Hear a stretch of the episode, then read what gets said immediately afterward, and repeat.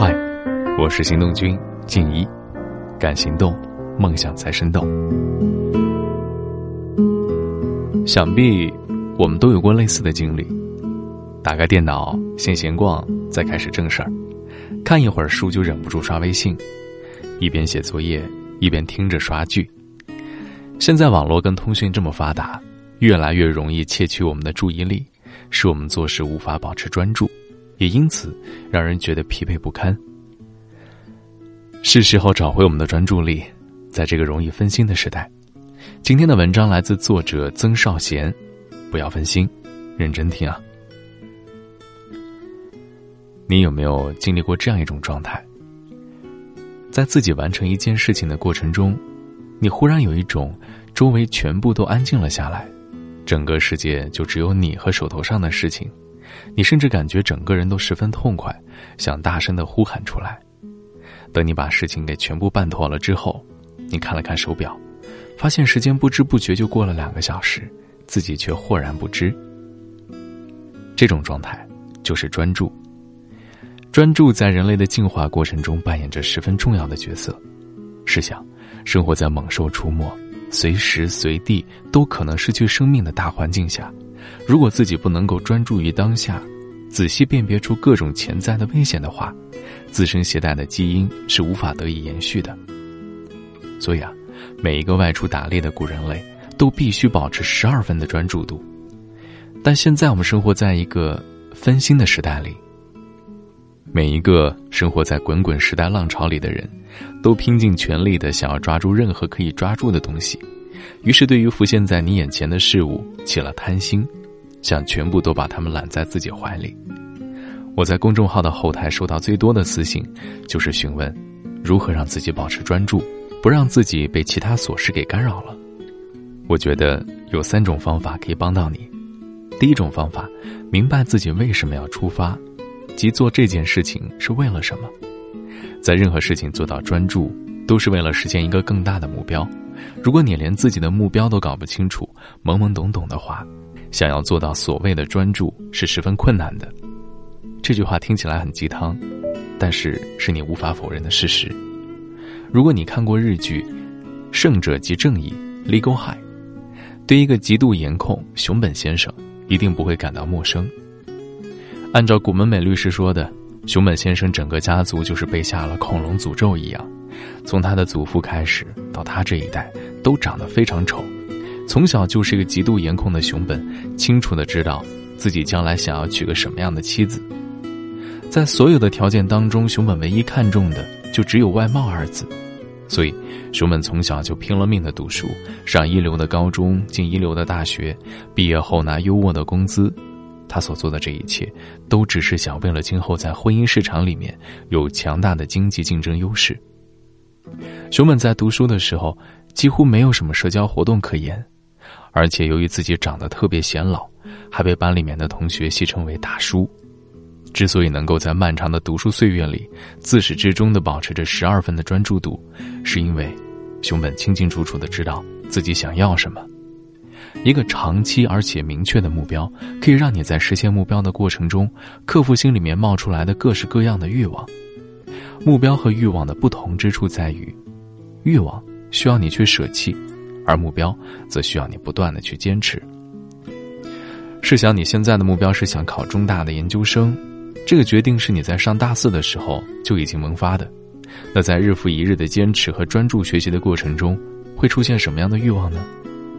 比如空虚寂寞了，好想找个人倾诉，好想有一个人在身边，不要孤军奋战。同学已经找到了理想的工作，待遇还不错，我的成绩也还不错啊，要不然我也出去找找看。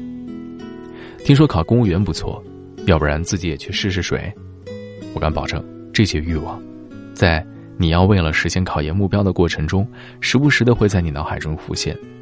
如果你的目标不够坚定的话，随时都可能被欲望给吞噬掉。有一种让目标更加强大的方法。就是用将来的自己带动现在的你，什么意思啊？就是在自己每每想要放弃、无法再专注学习的时候，想象着自己今后考上研究生之后会是怎么样的一种情形。这种情形是为了让积极乐观的心态重新得以恢复，不至于自己在身心疲惫的时候被其他欲望给击垮。可以想象，在熊本先生每每遇到无法让其专心的事情时，是为了娶到美貌的妻子，改善家族的基因这个强烈的目标在支撑着他，让他次次都挺了过来。下一次当你无法专注的做一件事儿的时候，可以试着想想这件事情，可以给你立下的目标带去什么样的影响。如果你能找到他们之间的关系，相信你就能更加专注的去完成它。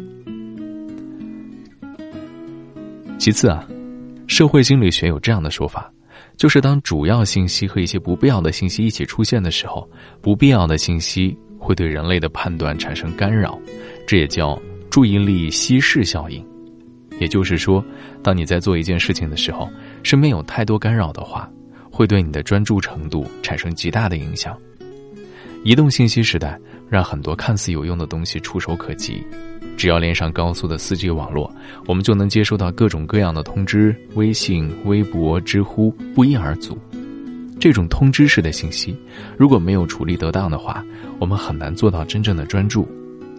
原本打开电脑想看一季名校公开课，QQ 弹出一个通知说京东正在搞活动，你挡不住诱惑，刷来刷去，浪费了不少时间。原本的计划也不得不搁浅，这样的情况真的是太多了。如何排除这些不必要的信息呢？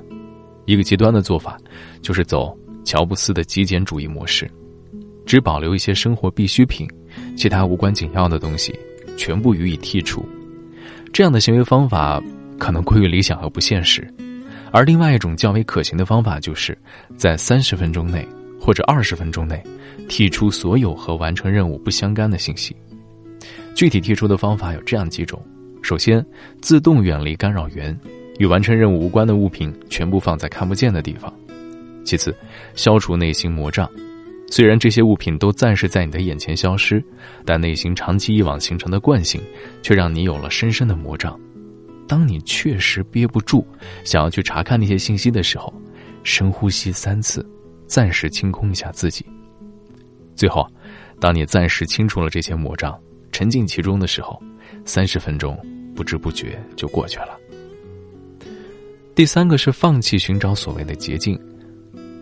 前几天我看了一部纪录片《成为沃伦·巴菲特》，这部由 HBO 拍摄的纪录片，完整的记录了世界顶级富豪巴菲特的日常。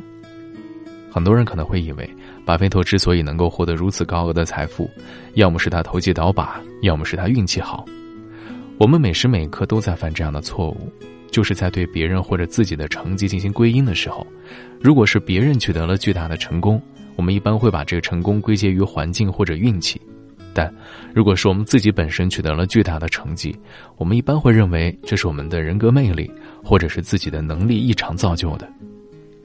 其实这样的归因，很多情况下都是有失偏颇。巴菲特之所以能够获得巨大的财富，归根结底，都是其秉承的终身学习观念造就的。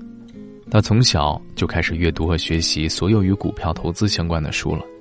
在他读遍了父亲所有的收藏后，他来到了哥伦比亚大学的图书馆，在书本的海洋里求知若渴的阅读。通过自己的努力，他获得了与当时的哥伦比亚大学教授，同时也是著名的价值投资大师本杰明·格雷厄姆学习的机会。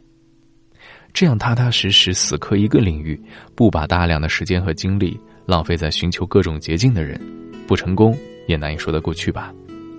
可事实上，我们现在就崇尚各种小聪明，盲目攀比速度，却没有注重实打实的积累。之前和一位身价上千万的客户一起吃饭。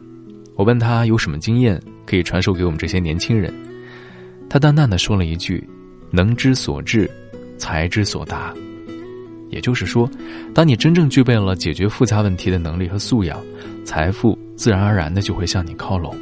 你所需要的，就是不要把走捷径当做是你生活的重心。今天的关键词：专注。